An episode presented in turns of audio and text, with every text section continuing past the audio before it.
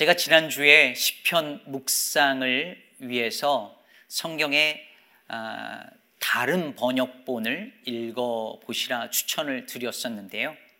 오늘도 시편 14편을 다른 성경 번역본으로 읽어 보겠습니다.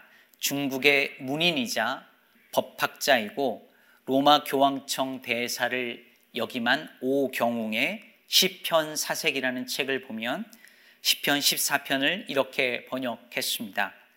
중국어로 쓴 것을 한국어로 어, 번역한 분은 송대선 목사라는 분입니다.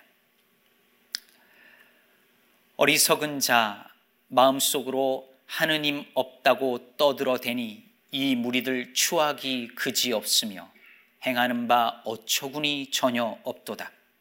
선을 행하려느니 눈 씻고 찾아도 찾을 수 없네. 야훼 높디 높은 하늘 위에서 이 땅의 산 것들 굽어 살피시며 홍여라도 야훼 당신을 찾는 지혜로운 이들을 살피십니다. 어지러이 흩어져 제 갈 길 가니 지저분하고 혼탁하여라. 이 넓은 땅 어디에도 지혜로운이 전혀 없네. 악행하는 이에게 눈꽃만큼이라도 줄을 아는 지식이 있기나 할까. 백성의 고열을 쥐어짜면서도 뻔뻔스레 야훼 주님 모르쇠 하네. 허나 주님 덕 있는 자의 이웃 되시니 악인이 벌벌 떨며 두려워할 것이라. 가난하니 한평생 모욕당하나 야훼의 총에 저들에게 가득하리라. 시온에서 나오시는 이스라엘의 구원이여 포로된 당신 백성 이끌어 주사 고향집으로 돌아오게 하소서. 야곱은 한없이 기뻐하오며 이스라엘 크게 즐거워하리라. 어떠신가요? 아, 문장이 단아하고 유려하지요.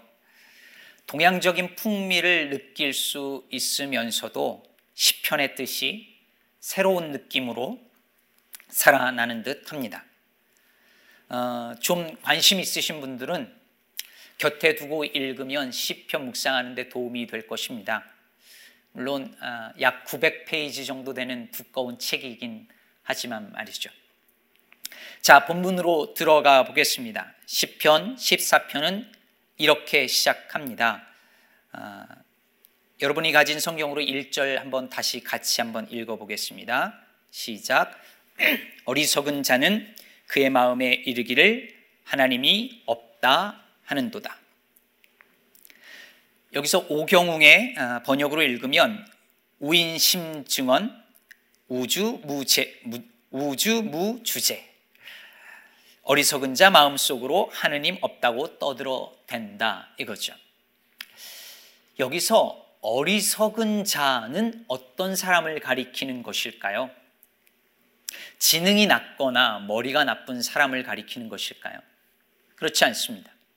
신이 말하는 어리석은 자는 하나님이 없다고 말하는 자입니다.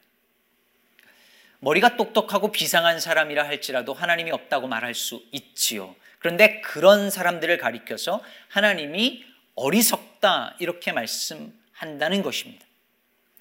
그러면 여기서 어리석다는 자의 의미가 지능이 낮은 자가 아니라고 한다면 그럼 여기서 하나님이 없 없다라는 말은 무슨 뜻일까요? 첫 번째로 이 말은 어떤 고통 중에 있는 사람이 신은 없다라고 하는 말이 아닙니다. 아우슈비츠에서 수백만의 유대인들이 학살 당하는 그 모습과 관련하여서 많은 사람들이 말했죠. 그들이 죽어갈 때 신은 어디 있었는가? 신이 있다면 그들이 그렇게 죽어갈 리가 없다. 그러므로 신은 없다. 어디 그뿐이겠습니까?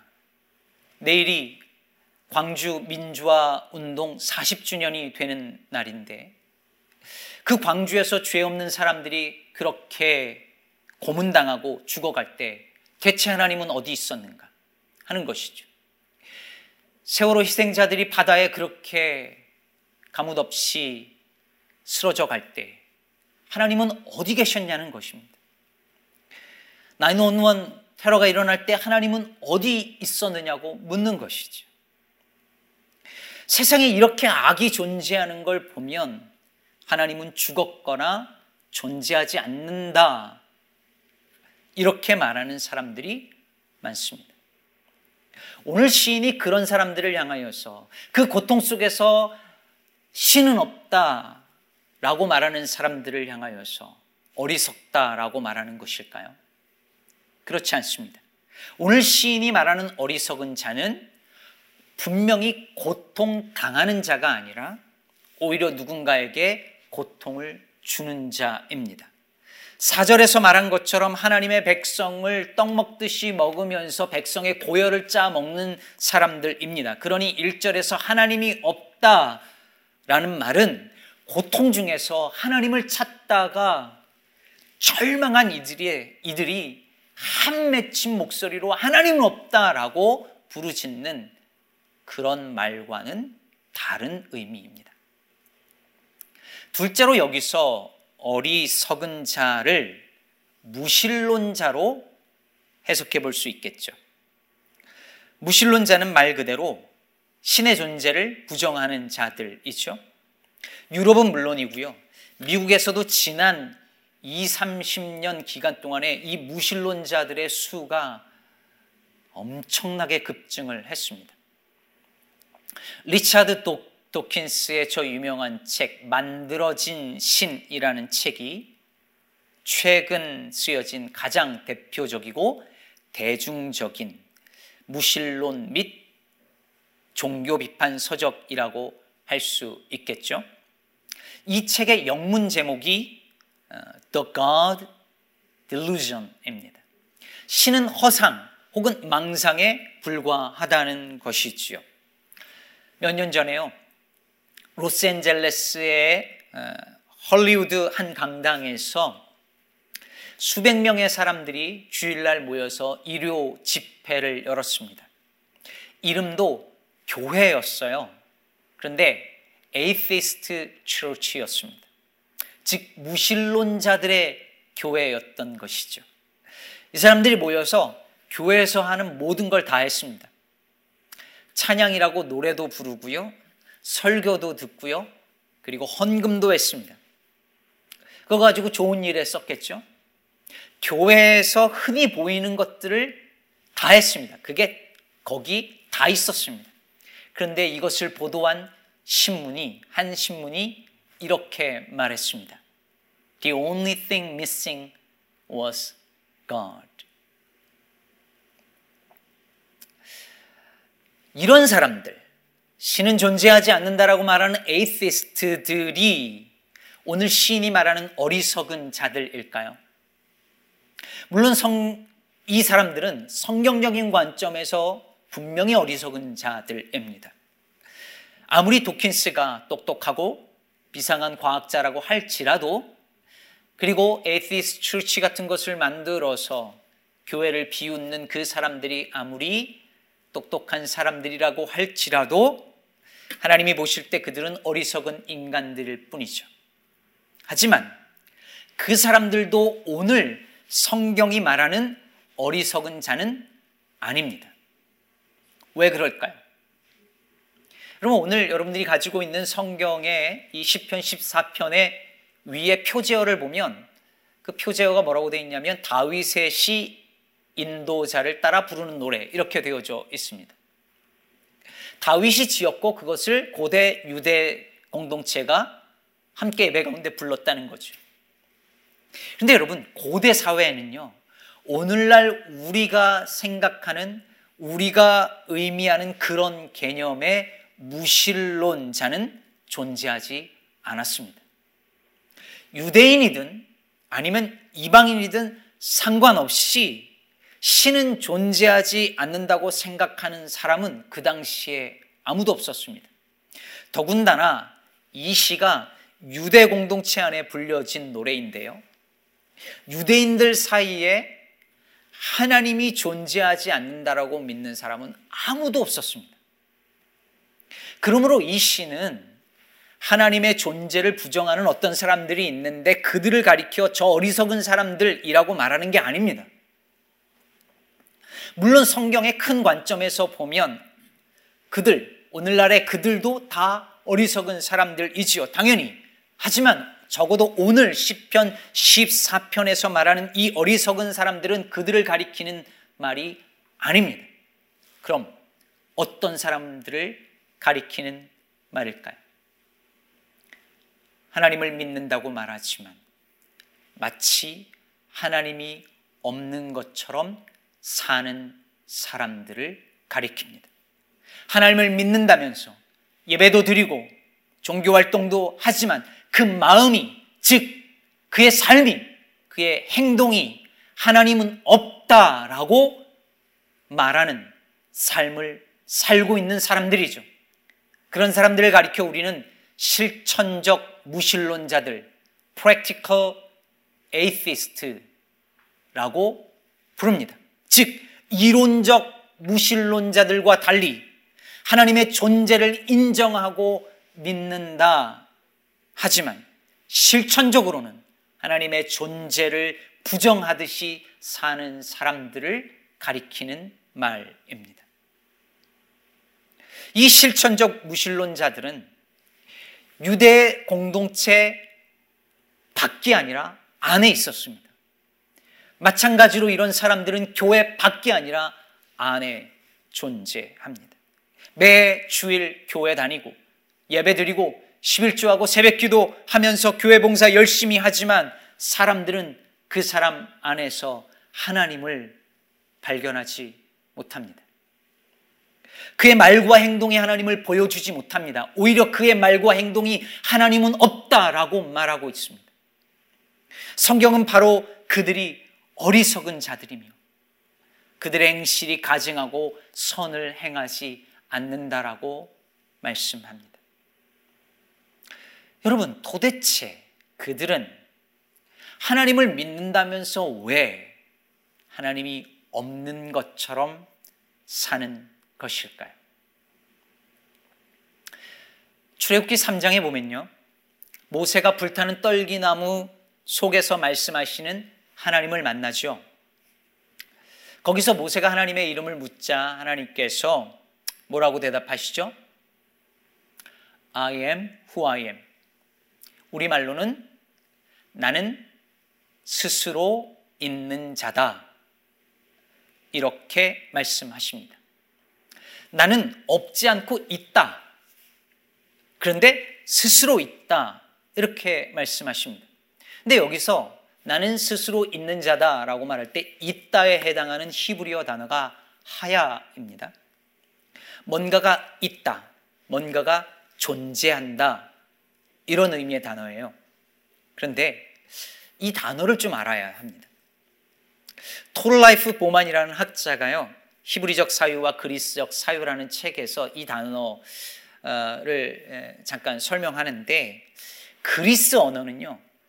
정지 이렇게 멈춰 있는 정지적인 어, 그런 측면이 강한데 반해서 히브리 언어는 역동적인 움직이는 성격이 강하대요. 그래서 하야라는 이 단어도 단순히 있다라는 뜻이 아니라 히브리 언어에서는 있게 되다, 있게 하다라는 뜻이라는 거죠. 그래서 하나님과 관련해서 이 단어가 쓰이면은 그냥 현존하다라는 뜻만 아니라 현존하게 되다 혹은 현존하여 어떤 작용을 하다 이런 의미라는 것입니다. 그렇다면 여러분 하나님이 있다라는 말은 히브리 사람들에게 있어서 단순히 하나님이 있다, 저기 존재한다, 여기 존재한다라는 말이 아닙니다. 그런 말만 있는 게 아니에요. 하나님이 그들의 하나님이 되셔서 하나님으로서 일하신다는 말입니다. 그럼 반대로 하나님이 없다는 말은 무슨 뜻일까요? 하나님이 그들의 하나님이 되지 않는다는 말씀이고 하나님으로 하나님이 하나님으로서 그들에게 아무 일도 하지 않는다 하지 못한다 라는 의미가 담겨 있는 것이죠. 생각해 보세요, 여러분. 여기 나오는 이 어리석은 자들은 추하기 그지없게 살고 선을 행하지 않고 가난한 자들의 고열을 빼 먹으면서 살면서도 하나님을 두려워하지 않았습니다. 하나님을 믿는다라고 말하면서 어떻게 그럴 수 있었을까요? 하나님이 그들의 하나님이 아니었기 때문이죠. 즉, 하나님이 계셔서, 현존하셔서, 하야하셔서 하나님이 하나님으로서 그들에게 역사하지 않고 그들을 심판하지 않는다라고 생각한 것입니다. 그들에게 그들이 악을 저질러도 공의를 세우시는 그들을 심판하시는 하나님은 없었습니다. 그냥 자기가 필요할 때 써먹는 하나님만 있었지요. 우리가 아무리 잘못을 해도 우리를 심판하는 하나님, 그런 하나님은 없다. 그런 공의로운 하나님은 없다. 우리에게 그런 하나님은 없다. 라고 생각했기 때문에 그들은 마음 놓고 악을 저지를 수 있었던 것입니다. 그렇게 보면 어리석은 자들이 말하는 하나님이 없다라는 말은 틀린 말도 아닙니다. 하나님의 역사를 부정하고 악한 일을 해도 하나님이 나에게 어떻게 하지 못할 것이라고 생각하여 가난한 이들을 외면하고 괴롭히는 그들의 마음 속에 그들 안에 하나님이 계시지 않습니다. 말로만 하나님을 믿는다라고 하면서 삶으로 행실로는 하나님이 없는 것처럼 하나님을 부인하며 사는 실천적 무신론자들 안에 하나님은 없습니다. 언젠가 어디서 읽었는데 출처가 생각이 나지 않는데요. 어떤 크리스천 부부가 대판 싸우고 각자 방으로 들어갔는데 남편의 눈에 책 한 권이 딱 들어오더랍니다. 책 제목이 아내 안에 하나님이 없다라는 책이었습니다. 그 순간 딱 이거다 싶더래요. 아, 아내 마음속에 하나님이 없어서 저런 거야, 저런 거야 라는 생각이 들어서 그 책을 아내한테 이렇게 딱 선물을 해줬더랍니다. 근데 나중에 알고 보니 그 책이 아내 안에 하나님이 없다가 아니라 아, 내 안에 하나님이 없다 였다지요. 필립 얀시의 책입니다. 아내 안에 하나님이 없다라고 막 정죄했는데 알고 보니 아, 내 안에 하나님이 없구나 라는 것을 깨닫게 되었다는 그런 이야기입니다. 사랑하는 여러분, 우리는 흔히 교회 밖에 있는 사람들을 가리켜서 저 어리석은 사람들, 저 하나님 없이 사는 사람들이라고 말합니다. 그런데 그런 우리 안에는 과연 하나님이 계실까요? 늘 하나님이 살아계시다고 말하고 기도하고 예배하지만 우리의 삶과 행동은 바로 지금 여기 이 자리에서 일하시는 그 하나님을 부정하면서 각자의 삶의 자리에서 가정에서 일터에서 그렇게 살아가고 있는 것 아닐까요? 바로 우리가 실천적 무신론자들 아닐까요? 오늘 본문은 계속해서 없다라는 단어와 있다라는 단어가 반복적으로 등장합니다.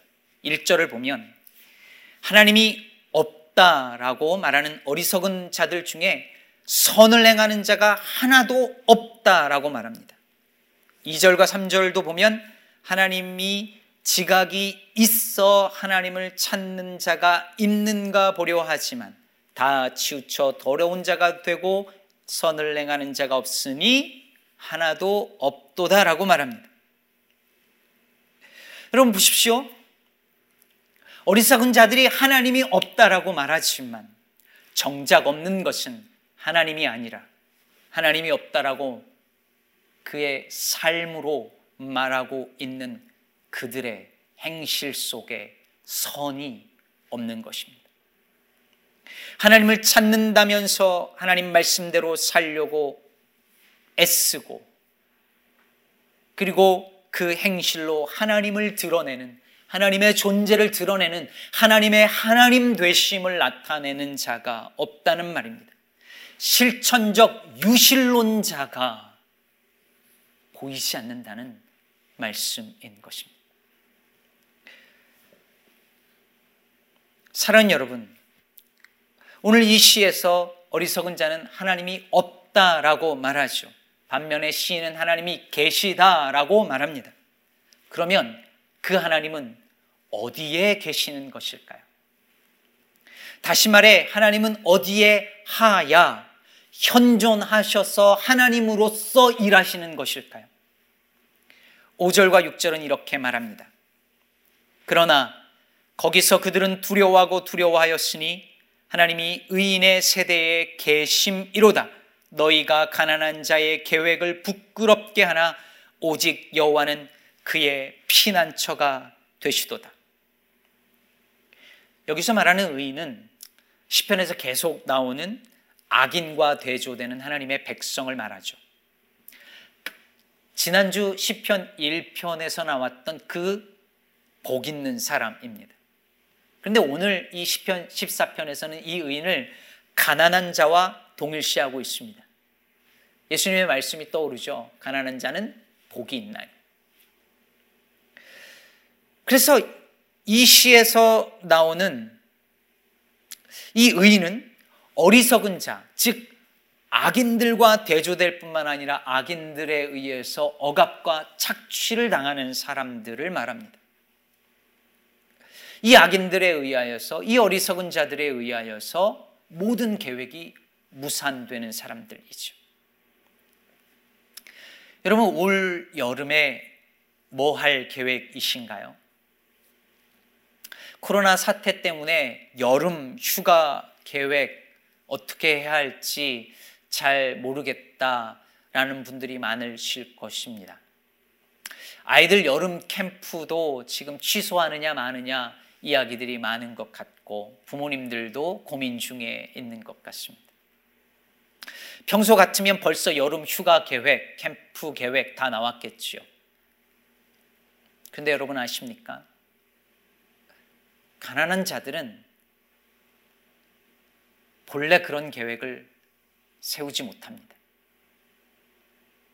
아니, 가난한 자들은 계획 따위라는 것 평소에도 별로 없습니다.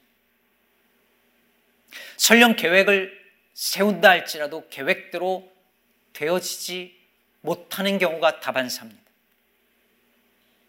오늘 말씀 6절은 악인들이 가난한 자들의 계획을 부끄럽게 한다고 했습니다. 그나마 세운 계획마저 망쳐버리는 것입니다.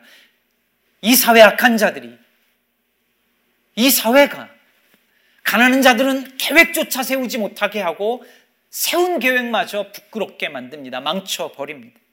그런데 하나님이 뭐라고 하시냐면 바로 그런 자들의 피난처가 되겠다고 하십니다. 바로 그들 곁에 계획도 세우지 못할 뿐만 아니라 그 계획마저도 부끄럽게 되어지는 그 가난한 자들의 피난처가 되겠다고 그들 곁에 계시겠다고 주님께서 말씀해 주고 계시는 것입니다. 사는 여러분, 나중에 오늘 설교가 끝나면 10편 53편을 한번 펼쳐서 오늘 14편과 비교 대조해 보세요. 거의 똑같습니다. 몇 가지 단어만 빼놓고 거의 똑같아요. 그래서 아니 왜 이렇게 똑같은 게 두 번 나오지 싶은데요. 가만 보면 다른 점이 있습니다. 53편에서는요. 하나님을 하나님이라고 부르는 구절에서 14편에는 어, 그 구절을 여호와라고 부릅니다. 히브리어로는 53편에 하나님을 엘로힘이라고 하고요. 14편에 나오는 하나님은 야훼입니다. 우리는 흔히 여호와라고 하죠. 근데 여기서 엘로힘은요. 신 중의 신이라는 의미가 담긴 호칭이에요. 여기서 엘이라고 하는 것이 고대 사회의 신을 가리키는 말이거든요. 말 그대로, 그대로 영어로는 capital God죠. 근데 여호와 혹은 야훼는 달라요. 모세에게 찾아오신 하나님께서 히브리 민족 고통받는 민족에게 찾아오신 하나님께서 I am who I am. 나는 스스로 있는 자다라고 하셨는데 나는 스스로 있는 자다라는 말에 말에다가 모음을 붙여서 발음을 하면 그게 야훼가 되는 거예요. 그렇게 발음을 한 거예요. 그러니까 야훼라고 하는 그 하나님 그 하나님은 어떤 의미냐면 고통당하는 히브리 민족을 찾아오시는 하나님을 의미하는 거예요. 내가 너희들 편에 있겠다. 고통 가운데 신음하고 부르짖는 백성들의 편이 되겠다라고 찾아오신 하나님이 야훼 하나님이신 거죠. 여러분, 하나님은 편애하시는 하나님이실까요? 네, 저는 그렇게 믿습니다. 성경은 분명히 하나님은 고아와 과부의 하나님이라고 말하고 있고 가난한 자들의 하나님이라고 말하고 있습니다. 언젠가 어떤 분이요, 저에게 성경에 가난한 사람들이 좀 정신 차릴 만한 구절이 있느냐고 물어보시더라고요. 그 질문의 의도를 알겠 더라고요. 왜냐하면 늘 부자들만 공격하니까 부자 입장에선 기분 나쁜 거죠. 그러니 가난한 사람들을 좀 정신 차리게 할 만한 구조는 없느냐고 물어보는 거예요. 그래서 제가 대답했습니다. 네, 있습니다. 근데 그런 구절은요, 눈을 씻고 잘 찾아야 있습니다. 그런데 부자를 정신 차리게 하는 말은 대충 봐도 수도 없이 많습니다. 그런 책이 성경입니다. 여러분, 성경은 한쪽에 치우쳐 있습니다. 하나님은 가난한 자들에게 치우쳐 계세요. 왜? 세상이 부자들에게 치우쳐 있기 때문입니다. 하나님은 약한 자의 편을 드십니다. 왜? 세상은 강한 자 편을 들기 때문입니다. 그래서 사랑하는 여러분, 교회는 가난한 자들 편에 있어야 합니다. 약한 자들 곁에 머물러야 합니다. 여름이 되어도 코로나 사태가 끝날지라도 그 모든 거와 상관없이 무슨 계획 따위 세우지 못하는 그런 이들 곁에 교회는 있어야 합니다. 거기 하나님이 계시기 때문입니다. 거기에 하나님이 없지 않고 있기 때문입니다. 그래서 그렇게 하는 것만이 그들 곁에 다가가서 그들 곁에 우리도 없지 않고 있는 것만이 실천 적 무신론자가 되지 않고 삶으로 하나님은 계시다라고 말할 수 있는 사람이 되는 것입니다. 말씀을 맺으려고 하는데요. 여러분들도 한 번쯤 들어봤을 만한 아, 마종화 시인의 딸을 위한 시라는 소개를 하면서 맺으려고 합니다. 한 시인이 어린 딸에게 말했다. 착한 사람도 공부 잘하는 사람도 다 말고 관찰을 잘하는 사람이 되라고. 겨울 창가의 양파는 어떻게 뿌리를 내리며 사람들은 언제 웃고 언제 우는지를 오늘은 학교에 가서 도시락을 안 싸온 아이가 누구인지 살펴서 함께 나누어 먹기도 하라고.